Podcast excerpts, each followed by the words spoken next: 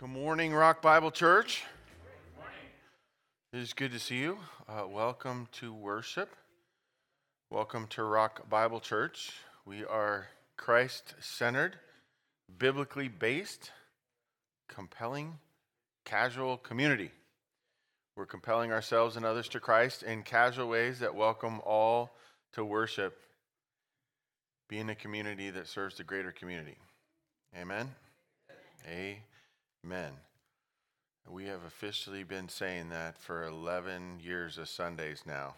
Because now that we've said there's no more Sundays between now and the end of 11 full years. So, you know what we've been doing for 11 years? Preaching the word, talking about God, and going through passages. That's what we do on Sunday mornings. Amen? Let's get back to that. Here we go.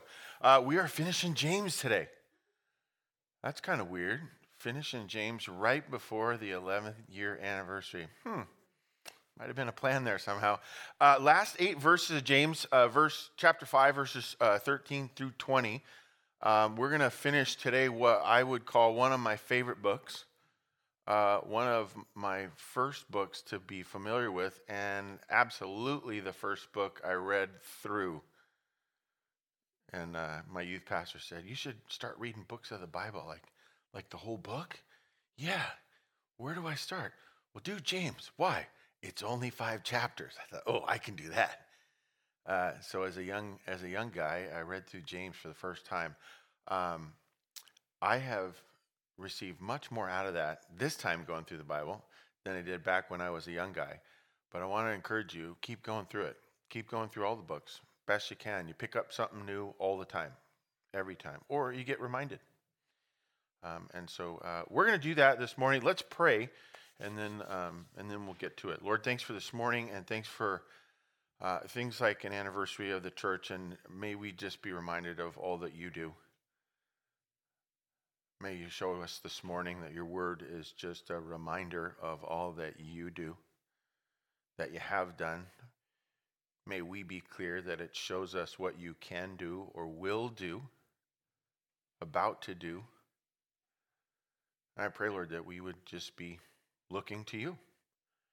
Uh, may our time this morning in your word help us to do that, be honest about ourselves, and then, Lord, to put us in a position where we can help others. Um, we're going to see that in the passage this morning. Lord, I pray that you would help us to take that to heart. But Lord, as we read, as we are guided by your Spirit, as we pray, we've just finished worshiping. I pray that we walk out of here a little bit better, a little bit closer to who you are. And we pray this in your son Jesus' name. Amen. Amen. All right, let's uh, let's get started. Uh, chapter five, verse thirteen, book of James. Uh, look down at your Bible if you have it, or look up at the screen if uh, that's what you're doing. Uh, is anyone among you suffering? Boy, that's a great question for today. Everybody, raise your hand. Just, just raise your. Hand. It wasn't a question. It was just it was a command, right? Just raise your hand. It's the first time we've ever done that. Okay. Got that out of the way in our first 11 years. Uh, we're all suffering in some way. All right? Now, the question is is your attention on it? Are you noticing that you're suffering? Are you, let's not say you're fixated on it. Maybe you're not enmeshed in your suffering, but it's dragging some attention out of you. It's demanding some of your mental capacity. And you're thinking, man, things are rough right now. Uh, he's talking to you. Here's what he says uh, Let him pray. Three words for you.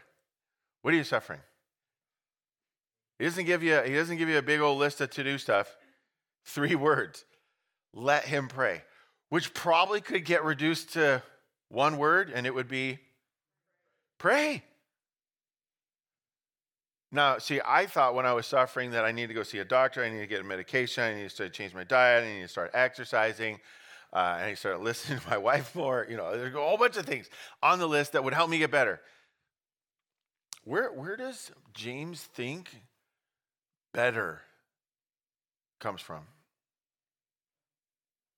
If you're praying, he's telling you where the source is the source of better.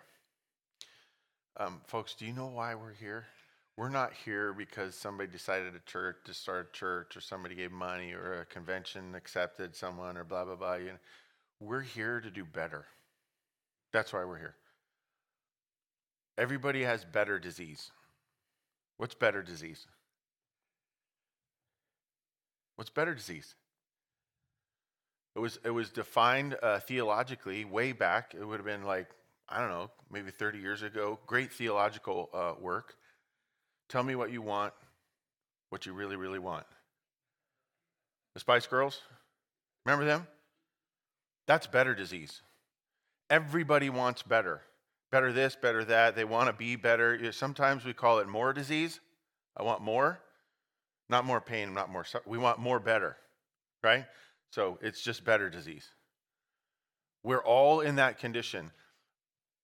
What's the source of that? What's the solution? What's the answer to that question? Right? Riddle me this, Batman. Like, how do you solve that? James says, pray. So, where are we going?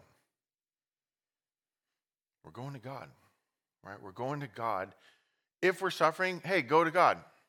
Oh, is anyone cheerful? Oh, we're going to change gears here. Hold on a second. I'm slow to change gears. That's just me, right? Is anyone cheerful? Oh, I went from bad to good. All right, good. Uh, let him sing praise. Same concept, just on the positive side. Where are we going to acknowledge when good, ha- when better happens? Like if we got better Z's, every once in a while, better is going to happen. When better happens, where does thanks go? Where does appreciation, where does credit go? Credit goes where credit is due. Uh, he says, is, is anyone cheerful? Praise. Now, it doesn't really technically say who or what we're praising, but I'm 100% sure that if I gave you three guesses and the first two didn't count, you could figure it out. Who were we praising? God. I love that he doesn't even have to say it, right? Is any among you sick? Verse 14. Let him call for the elders of the church. Why? Because they got special magic powers. Let him call the elders of the church and let them pray over him, anointing him with oil in the name of the Lord. Whoa.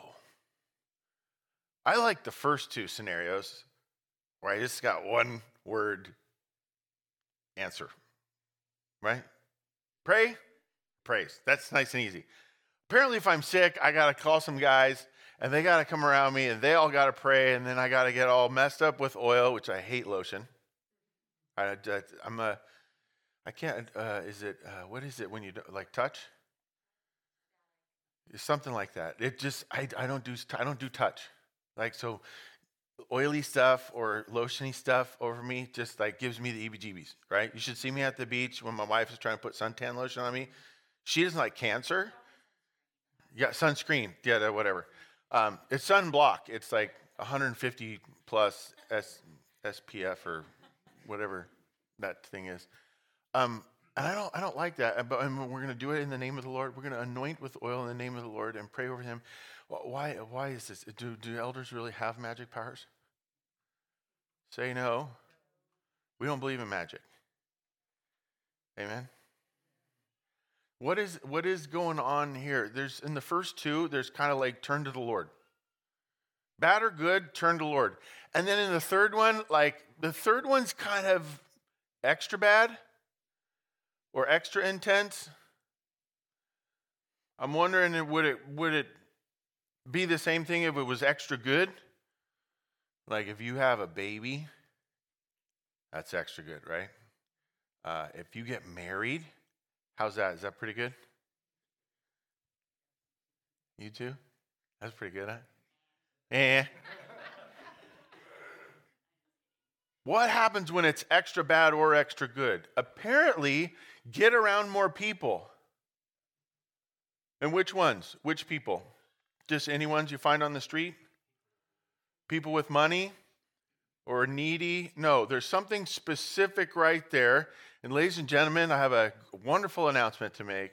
The answer to this question was just answered by Scott Austin, who is back.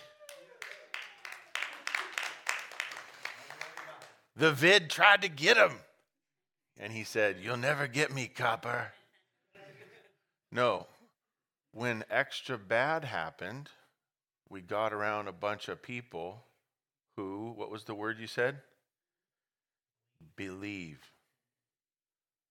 We're going back to source, but now we're going back to source with more. We're doing better. We're going source of better, and we're doing that better. James is defining that as with more people. All right? Um, it's part of the reason we say in casual ways that welcome how many to worship? Oh, we're trying to do more people. It's where we're going. Uh, by the way, it's going to end up in the toward the end of this passage, and, and in the fill-ins, we're going to get to that same concept. There's something about being around people. In fact, uh, Scripture says, "Do not forsake the assembly of the body." I was like, "Wait, I got to put my body together? What's that?" Oh, no, when you bring the body of Christ, all of the people, how many more, right? As many together. There's something about that. There's something about the public reading of Scripture. Is that because you're out somewhere where, where people can hear you, or public is about number of people? It's really a community statement. So, two verses, three scenarios, and James says, here's, we, we got to go back to source to solve our betteritis. Uh, verse 15, and the prayer of faith will save the one who is sick. Hmm. Prayer of faith will save the one who is sick, and the Lord will raise him up. It works. You ever ask a group of people to pray for you? How'd that go? How often do you do that? Uh, folks, we're here as a church after 11 years because people prayed. Now, I know there was uh, property and relationships and money and all this kind of stuff. Somebody had to go to school for way too long. But really, God did it. And when people get together and pray about that kind of stuff, anything can happen, right? I mean, I love that we're talking about when somebody's sick, you, you got to pray, and Lord will, the Lord will save them. Hey, Scott, how's it going? It was exact scenario, right? Um, what if we prayed more? What if we were better at prayer? And the only defining factor of the better in prayer is simply that we did it more often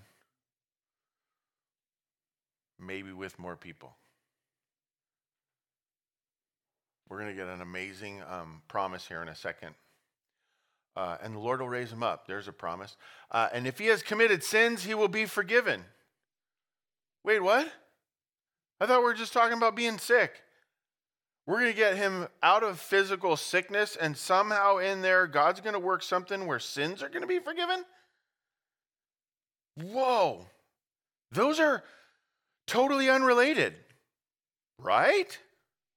Everybody say wrong. One, two, three. They're related, folks. How are they related? The source of solution, the source of everything is the same. So forgiveness comes from God, healing comes from answered prayers come from the only answer at church when a question is asked is right okay Jesus. You throw in the Jesus, which that's redundant. Uh, verse 16. Therefore, uh, if, these is, if this is all true, then your screen will go blank. Uh, therefore, confess your sins to one another and pray for one another that you may be healed. Now, is this about um, getting to know everybody's sins? Is that the point of this? What, what's the problem that we're trying to solve from the beginning of verse 13? I joke, I call it betteritis, right? What are we trying to get? We're trying to get better, right? So it's not that we need to know everybody's sins, but your condition must be that you know what you need to confess. Why would you need to confess? Because you're trying to get back to, starts with S, ends with ors. We're trying to get back to source. Right? Confess your sins to one another is an exercise for you. Why? To help you get back to source. Do they have special powers when you confess to them? Hey, I, um, stole a pencil, stole a box of crayons from my kindergarten teacher. That actually happened. I did. I stole a box of crayons from Mrs. Pendergrass. Is it about them having some kind of special power to forgive my sin? No, there's something that happens in me as I change, and then I pray for one another so that I might be healed. Where does the work of better need to happen? Got to happen within me. God can heal me, God can forgive me, God can do anything. Amen. And where does he want that to happen? He wants it to happen within me rather than making rules for other people or I have to be in a crowd or no, no, no, no. We got to work on you. That you may be healed. The prayer of a righteous person has great power as it is working. We're going to get back to this verse, uh, actually. The prayer of a righteous person has great power as it is working. Is that a promise? That's an amazing promise. I ran into this one as a middle schooler. Remember, I told you uh, James' first book I ever read, you know, in its entirety, whatever. And I, this verse hit me. It hit me in a different translation. We're going to come back to that in a little bit, okay? Um, but he go, then he goes into this um, story of Elijah, verse 17. Elijah was a man with a nature like ours, and he prayed fervently that it might not rain. And for three years and six months, it did not rain on the earth. Apparently, Elijah was here in California not too long ago. Right? Um, can you imagine praying for something like that? That, hey, hey, uh, God, how about you stop it raining? Now, there's a whole story behind that we'll get into some other day when we're doing that passage. But the Bible tells us things that seem mm, crazy. Like if you could pray and have faith, you could actually get to a point where you could move a mountain? Hmm, I've never seen a mountain move. It says here that you could keep it from raining for three and a half years. And quite frankly, I'm not buying it. That sounds a little bit far fetched. Why? Because I've never seen it happen? So, so what? Just because you've never seen it doesn't mean it's never happened, right? This started to make sense to me when I started to think of things that I have experienced, like kids. Three of them. Having a kid, to me, more powerful, more effective, more life changing than moving a mountain. You want to move a mountain or you want to have a kid? Um, I'll take the kid every day of the week and twice on Sunday because I think twins would be nice. I would rather have a kid than get it to stop raining for six, 36 months. 38? No. 42. Thank you. Right? Sorry. Math nerd. Um, it didn't rain for that long time. Verse 18. Then he prayed again, and the heaven gave rain, and the earth bore its fruit. We can just change gears like that?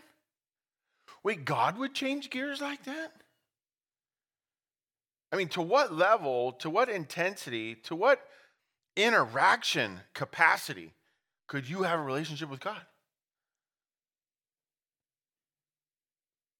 How about start church from scratch with nothing? Shouldn't happen. Doesn't make sense. Never seen it before. Can't move that mountain. Can't get it to stop raining for three and a half years. And yet things happen. Right? Can't believe that it would happen if I got most of it wrong. How does it how does it work? In faith. At some point we have to go back to the source. And when we do, you can change gears, move back and forth within culture, society, environment, and have God with you all the way along, along, the way. Right? Work all, won't always be good. There'll be days where your job's amazing. There'll be days when your job is hell or your job's just taken from you. That can happen in family. It can happen all kinds of, it can happen in your finances. It can happen in your health. In all these different things, James says, hey, uh, remember the source. Keep turning to the source. Okay? Uh, verse 19, last two. Uh, my brothers and sisters, which is what the Bible means every time it says brothers. Okay? It's the brethren, the brotherhood, whatever. Um, if anyone among you wanders from the truth, wait, that happens? People wander from the truth? I, I thought everybody was intrinsically good. They were created in the image of God and they have ethical basis and standards for all of the decisions that they make. Are you tasting the dripping sarcasm? You wander from the truth. Why? Because there's none righteous, no, not one. For all have sinned and fall short of the glory of God. We do selfish.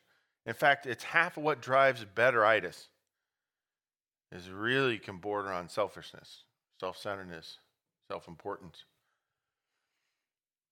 When that happens, if, if anyone among you wanders from the truth and someone brings him back, what's the cool promise hidden in that right there? You can come back. There's still time left on the clock. There's time left on the clock. You can still win. Every team that has ever played the Raiders knows this. Right? Um, let him know that whoever brings back a sinner from his wandering will save his soul from death and will cover a multitude of sins. Now, I want to have a little fun. If somebody's lost and you bring them back, you're going to save his soul from death and cover a multitude of sins. Whose? His. Pronoun. Which his are we talking about? The one who brought him back or the one who was brought back? Oh no. Couldn't we just been more specific? Welcome to Rock Bible Church. We don't run out of food. We watch movies. We like comedy and sarcasm. We say all, every, each. We know that God and Jesus is the answer most of the time. There's another thing that we say regularly, and I've been trying to push this because I see it all over Scripture. Which one of the two hises is it? Is it both? Did he say it that way so that we could infer? Well, what a great question. Is it the guy who saved him or is it the guy who was saved? How about both get covered? He will cover a multitude of sins and save his soul. Right? Kind of interesting.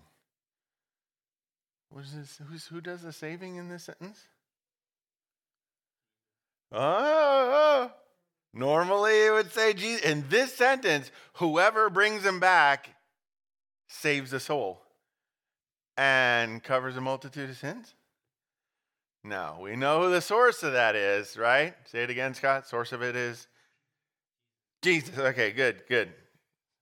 The vid didn't cloud your thinking enough. You're still still with us. Um, but why would it say that about us, right? Because it's really that, that verse is really about you. It's not about you as the wanderer. It's about you as the bringing someone back and saving souls and covering sins.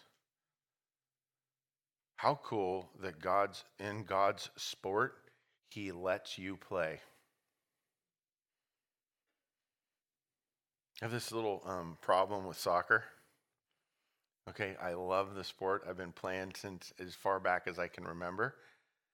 Out on the playground at PE and lunchtime and recess and all that kind of stuff. Remember when you had recess? Oh, let's go back to that.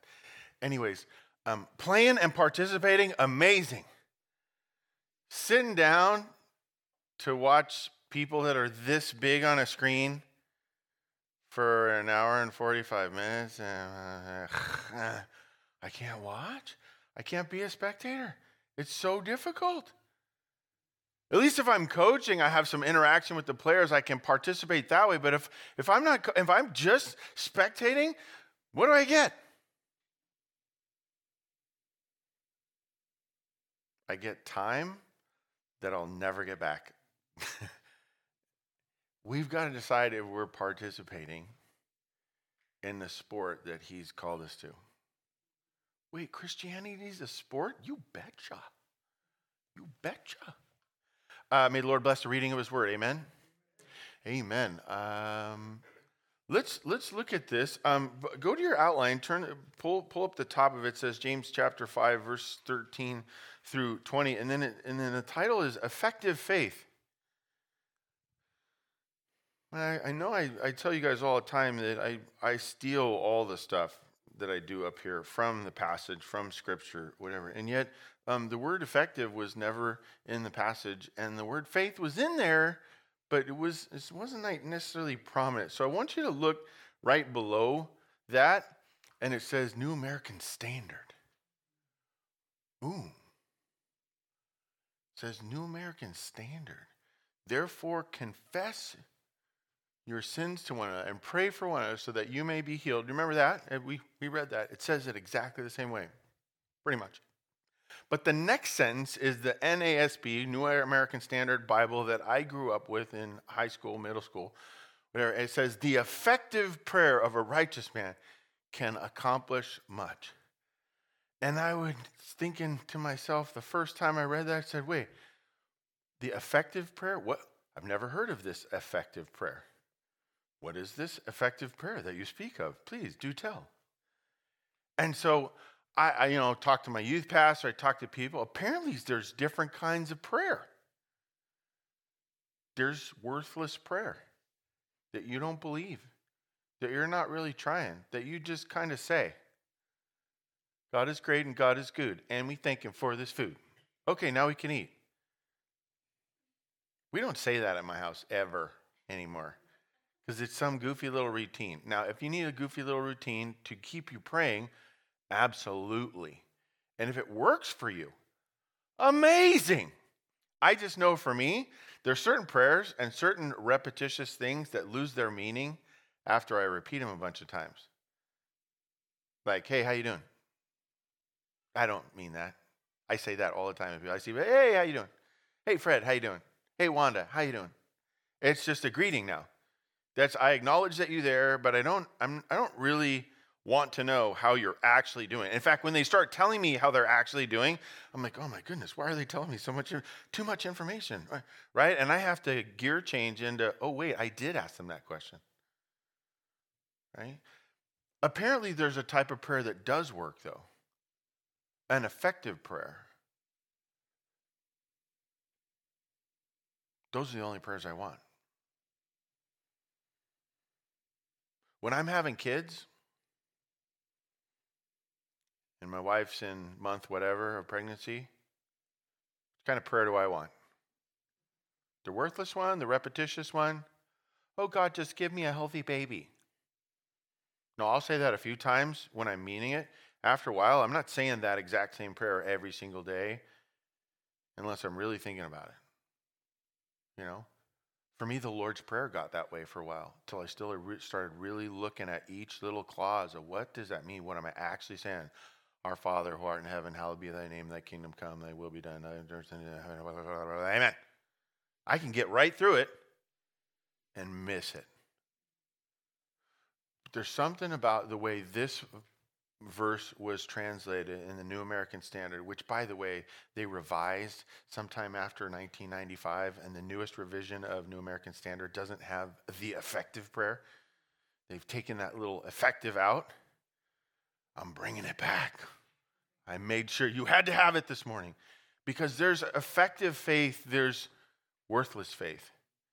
There's I say I have faith, and, uh, and which really means there's prayer that works, and then the worthless prayer, is it really prayer? It's not really prayer. So, I know this is a trick. I've pulled a fat, I baited, switched, and sideswiped you. Is there only one kind of prayer? It really is.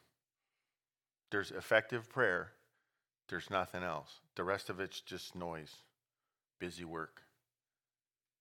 I hate when somebody gives me busy work and sticks me in a cubicle. That's no good. Right? I want to do something effective. he says, the effective prayer of a righteous man, not just a man, not any man, not any guy, any gal could just throw up a prayer and, and decide or believe or expect that something should happen. Prayer has to be combined with faith. A righteous man is a man who's trying to be right. That's the simple way of like kindergarten memory for me.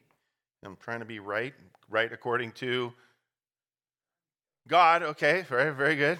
Right according to God. That guy, that gal gets to do a prayer that works. And beyond just working, what does it say? Can accomplish a little? Occasional? No, one of my favorite words much. I love that word. Because if I'm doing something, I want to do much. If I'm eating, I want to eat much. If it has flavor, I want it to have much flavor, right? I want, I want to have much of a relationship with people. And here it says, possible beyond possible, expected. In fact, part of the design. God has intelligently designed that we would do this. Hence, we're calling this the uh, effective faith. I love that we get to the end of his letter. We have five chapters. For him, it was just a letter. And we get to the end, and he's saying, Look, know who the source is. Be turning to that source all the time. This is what effective faith looks like. Whether you're sick or suffering or cheerful, doesn't matter. Here's what you need to do. Number one, be specific about you, God, and your requests. Be specific about yourself. Are you sick or are you suffering? You know, because those, those could be a little interchangeable, right? Are you cheerful? Why? When you are any of those things, here's something specific to do. If you're having kids and you want them to be healthy, how about you pray specifically about them? You know, in, in all, uh, almost every verse in this 13, 14, 16, uh, 17, and 18, there's a little combo meal in there about the specifics. It works. It says do specific things. Go to these type of people. Have them say these kind of prayers. You're going to get some uh, oil. Not just oil, has to be anointed oil. Ah, what's with all the details? Maybe it's about obedience. Maybe it's about God saying, "All right, it's called faith. Do you have it or not? Are you will you follow all these things? I want you to march around in a circle for a little while and act like you're doing something. You're really not. Play some music while you do it, and I'm going to help you win a war." What? They won a war with music? I mean, I like trumpets, but I mean, they're not my favorite. There's something about being specific.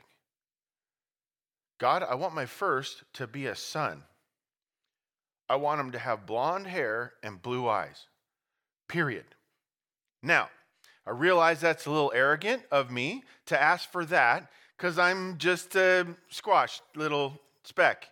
In fact, I'm here for a little while, then I'm gone. But if you're asking, and the desires of my heart are apparently important to you, can I have a boy can he have blue eyes? And can he have blonde hair? Can he? Drive up to Corvallis with me. Let's go. We'll find him. you know, here's the weird part. I never asked for him to be taller than me or stronger than me. He's 6'3, 200. He's got the body I wish I always had. I tried to have a soccer career, right? Wanted to go pro the whole thing. If I was 6'3 and 200, I know I had the tenacity as a little you know, like a Hitler complex dude. I, I could have done it for sure. and here this guy's walking around. Why?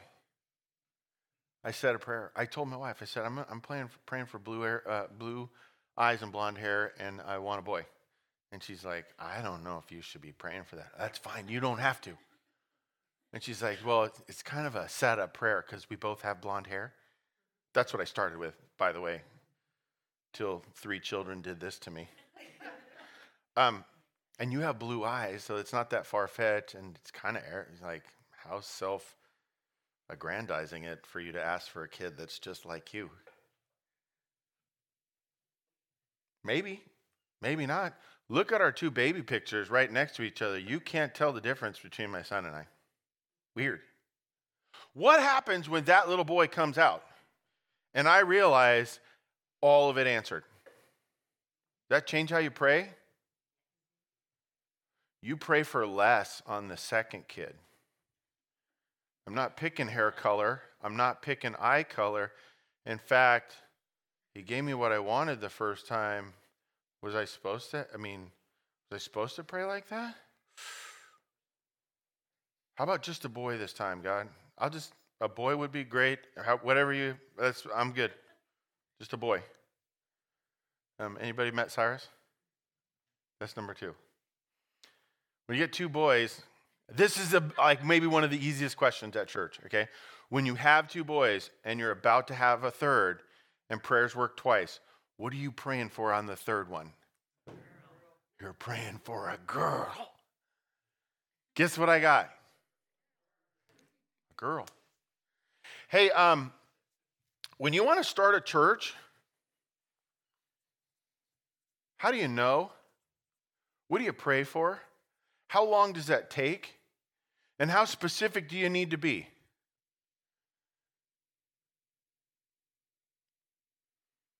I remember being stuck in the middle of Little Rock, Arkansas, wondering what is going on.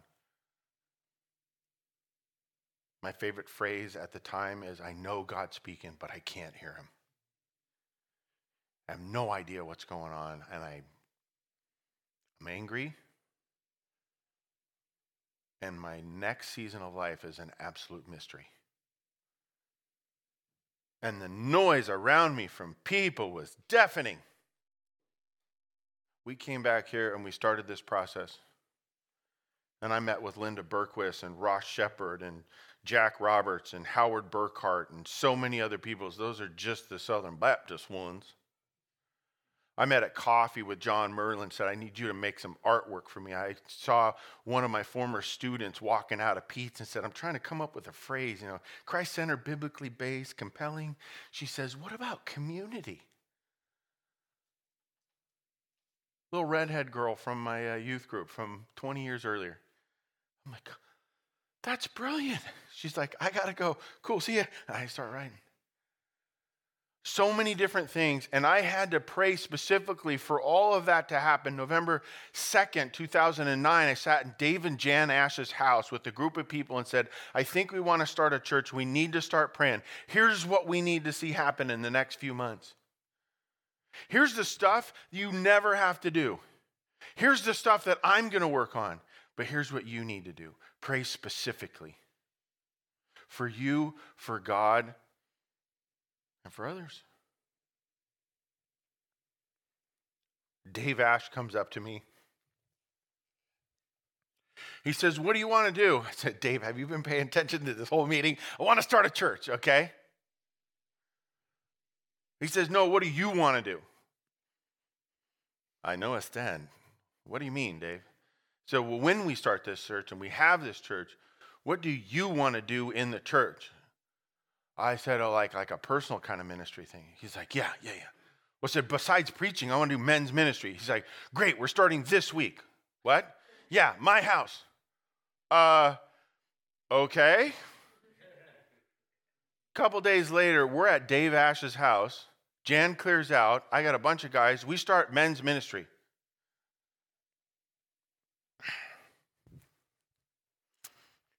We have one meeting with Dave.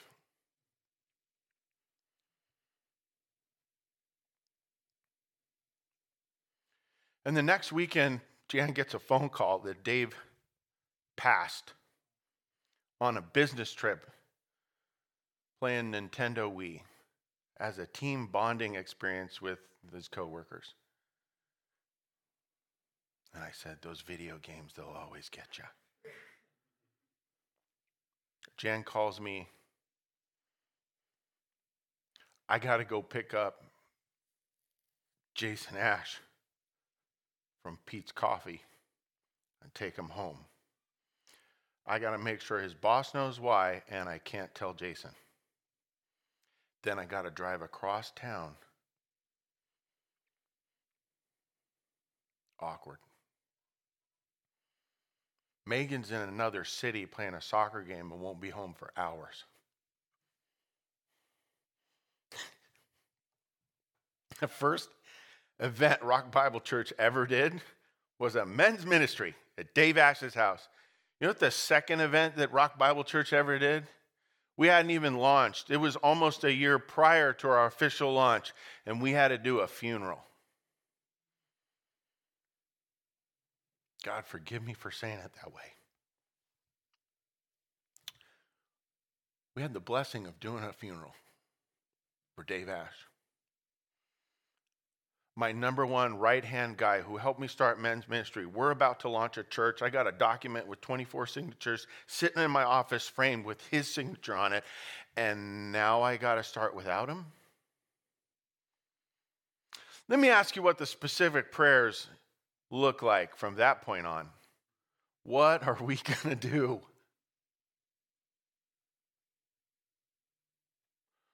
We're going to welcome the McGrogans when they come to your front door for Bible study of the new church. We're going to pray specifically for a whole bunch of things bank account, our license, all this different stuff. If you want things, folk, if you want effective faith. If you want anything with God that lasts 11 years, you have to believe, you have to do effective, and you have to do it specifically. Be specific about yourself, be honest about yourself, and then what you ask for, make it specific. If you're not sure how to do that, go talk to Judy Deeds, one of the best people I know in asking specific things when requesting. Amen? Number two, cover everything with God. Cover everything with God. Number one, if you're suffering, pray. Is that covering the suffering? Yeah, you were covering the suffering. The cheerful, do we cover them? Yep. The sick, do we cover them? Yep. The righteous man, do we cover them? Absolutely. In fact, in every single verse of this whole passage, there is something that's being covered by God. Now, covering can happen a bunch of different ways. Covering can, well, I'm going to cover them in prayer, or I'm going to cover this event in praise. Thank you, God, for 11 years and I'm a knucklehead and none of us should be here if it were up to me, but praise you, okay? That's we could cover that way. We could cover the food. Well, that's not really that important, Scott. Well, kind of is. The details matter. Everything that we do should be covered by God in some way. It might be that we're just talking to Him about, it, like, hey, uh, something's coming up. I have no idea what's going on, God. What should I do? Or, uh, I think I jacked this up. God, forgive me. And how do we fix it? Hey, God, I forgot this. Can you remind me? How do you cover things with God? Because everything is covered differently. Reference the first fill in specific. Everything's different, right? Any two men the same? Any two women the same? No kids are the same. Not even when they come from the same parents.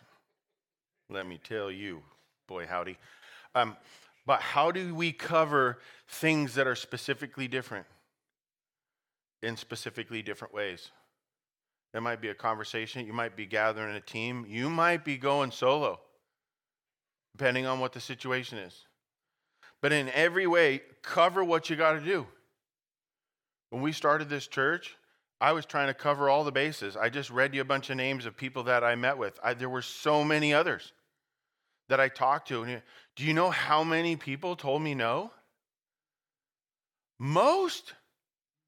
I'm the most stubborn person apparently out there. I'd sit at lunch, I'd sit at dinner, I'd sit at coffee, I'd sit at early morning breakfast. I'd be, hey, I'm thinking about this. What do you think? Da, da, da, yeah, no. Okay. unbelievable to me. The, the, the, people that I thought would be involved, for sure, I would have bet. In fact, I kind of did bet functionally. I was thinking, oh, yeah, they'll be involved. I was counting on them. And they were like, oh, yeah, no way. I mean, best of luck to you, Scott, but I'm, I'm, no. That's, I don't have that in me. And then people that I never thought, I never thought to ask them, and I thought they would never leave their church and they would never want to do this and they show up at my house uninvited. Uh, they found about it. Somebody never called me to show up. Him and his wife. Hey, um, is it okay if we be involved? Yes, Steve, Gene, come on in. All right. Great surprise. Why? Because you're trying to cover everything. I got coaches, I got mentors. I went, I signed up for an organization that helps with planting and went to their training weekend. And they're doing these inventories and battery tests and blah, blah, blah, and on and on. And then we go to this interview piece. What do you want to do? I said, oh, I want to start a church. I want to start in Pleasanton, California. You want to start a church from scratch in Pleasanton? Yeah. How much money do you have? None. How many people do you have? None. Do you have a property? No. You have nothing and you want to start a church in Pleasanton. I said, Yeah. So I came here. It's a church planting seminar weekend. You know what you do, right? I like to mock them because they told me no. They said this it will never work, not in Pleasanton. It's too affluent, their expectations are too high, and it will never grow. After 11 years, I'd like to quote the great theologian Moe from the 80s. How you like me now? You don't think God can do a church in Pleasanton? A church in Pleasanton is not the problem. Me starting it is not the problem. The problem is you that you don't think God can do this. I'm at the wrong seminar. I walked out. They were very upset with me. We're not going to give you a refund. No, don't. You need the money. and I just left. They emailed me for a while and called me, oh, why don't you come be involved? Because they wanted a percentage of everything that we were going to take 10% of everything made for the life of the church from that point on. Oh, yeah.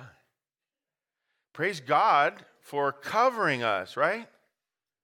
And be careful who you talk to and what you do, but we have to cover everything. You cover your kids, you cover your spouse, you cover your thoughts, you cover your body, you cover your time, your schedule. We cover everything. And most of it will turn out differently than you thought. Who cares? Who cares? This goes differently, great. It wasn't differently for him. See, covering everything with God is trying to get to what He has already planned. And we start, um, I was talking with uh, Katie Gibson about that. We start sleeping like a Calvinist. Um, can you explain that? Calvin, isn't he the cartoon guy with the little tiger? Well, no, he came after. He's actually named after John Calvin, who said, God is in control of all things. He's ordered everything ahead of time. We use that big word, predestination. But if everything's already in order and it's going to happen, might as well sleep well because it's going to happen. Get some rest and see what the plan is going to be. And it will never be different than the plan. It'll be different for you. It'll be different than your thoughts because we're limited and just because someone else says no never means it's right. It just means someone else said no. And if God is compelling you to do something, you find the people that say yes rather than the, listen to the people that say no. And then you cover it. Amen? Uh, lastly, all wander.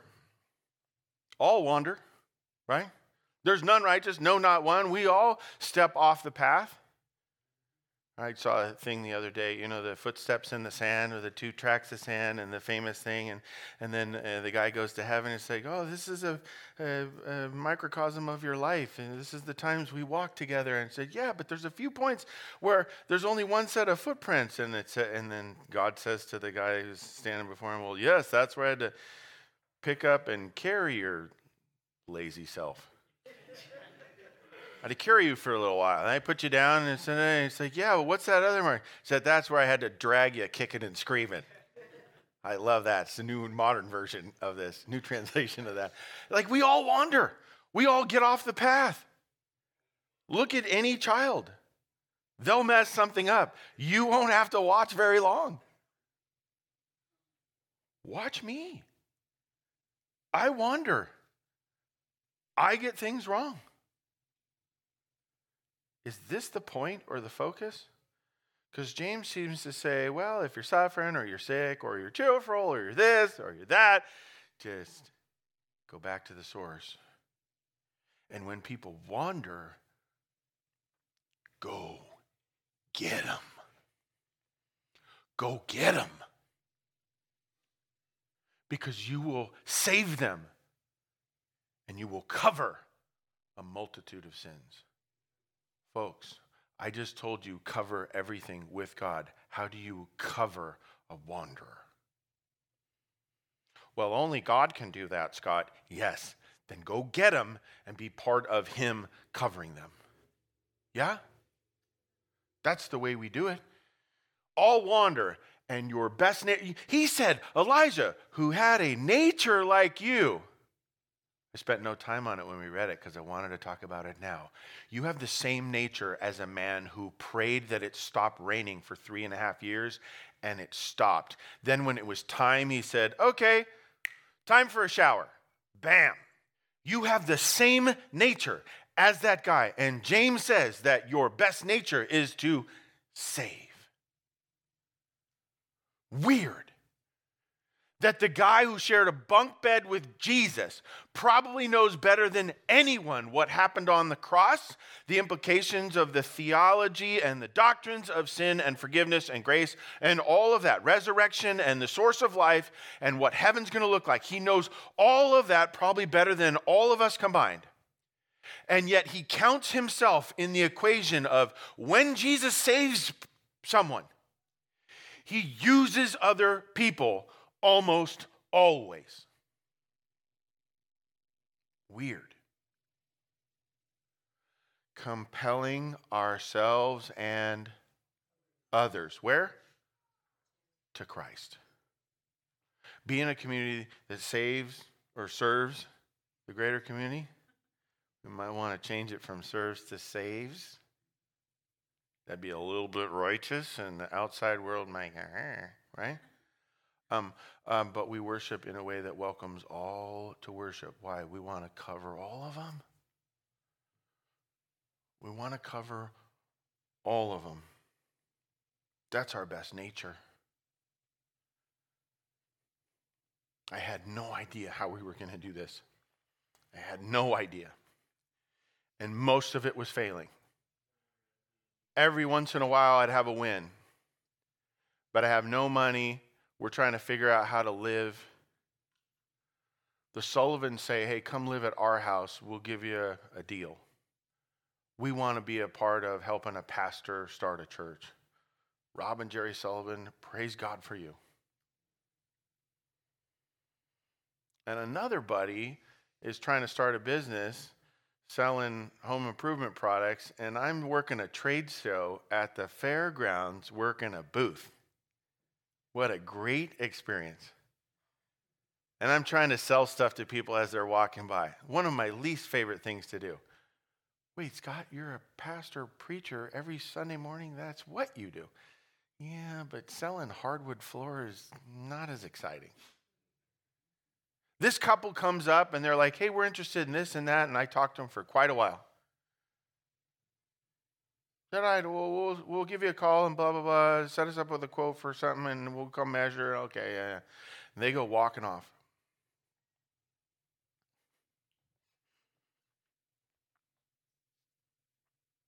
They got about three booths down.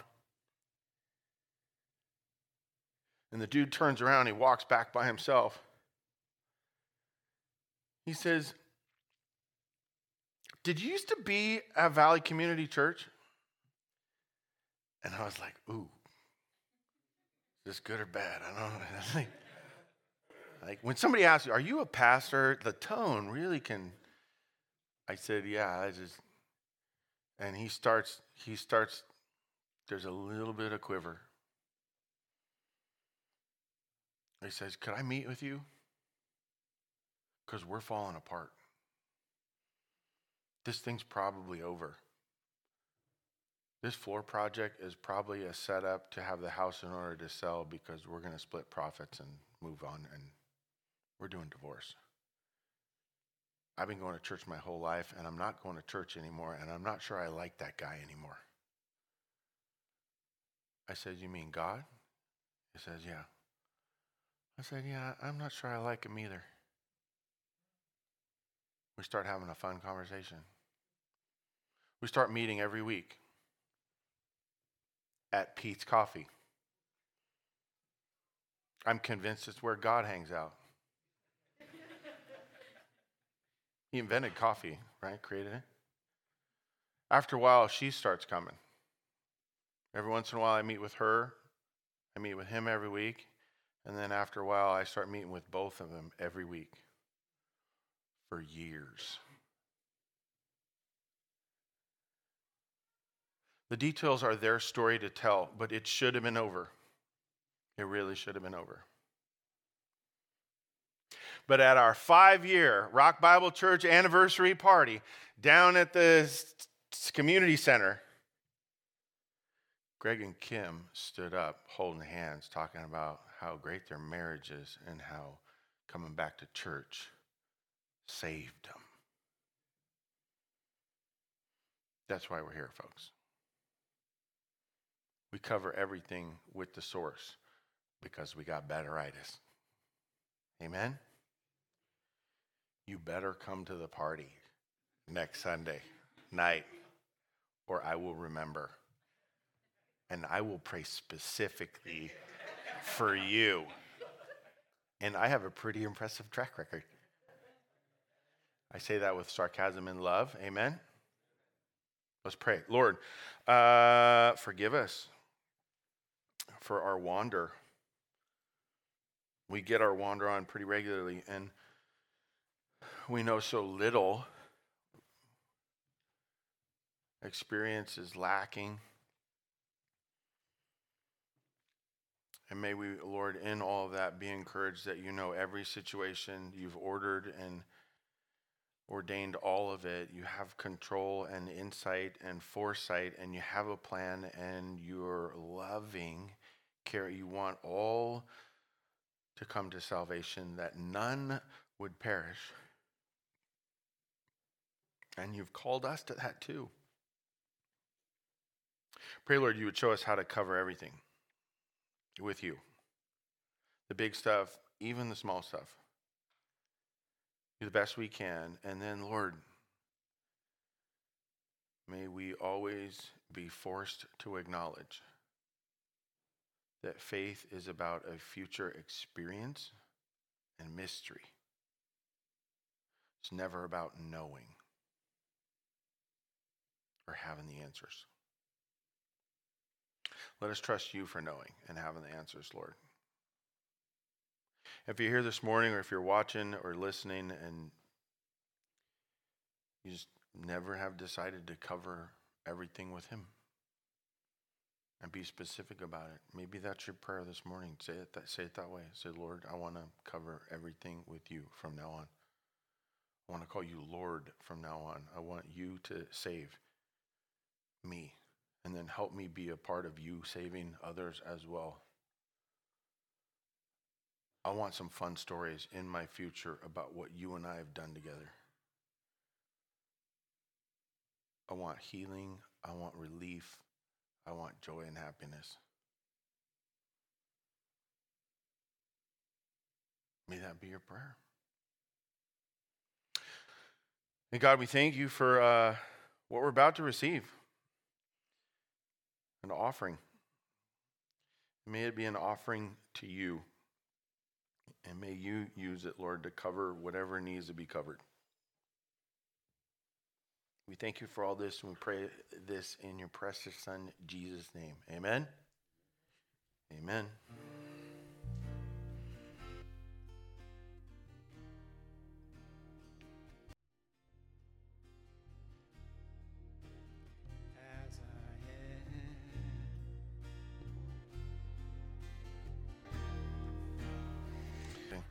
Uh, may you effectively be specific in how you cover all things with God.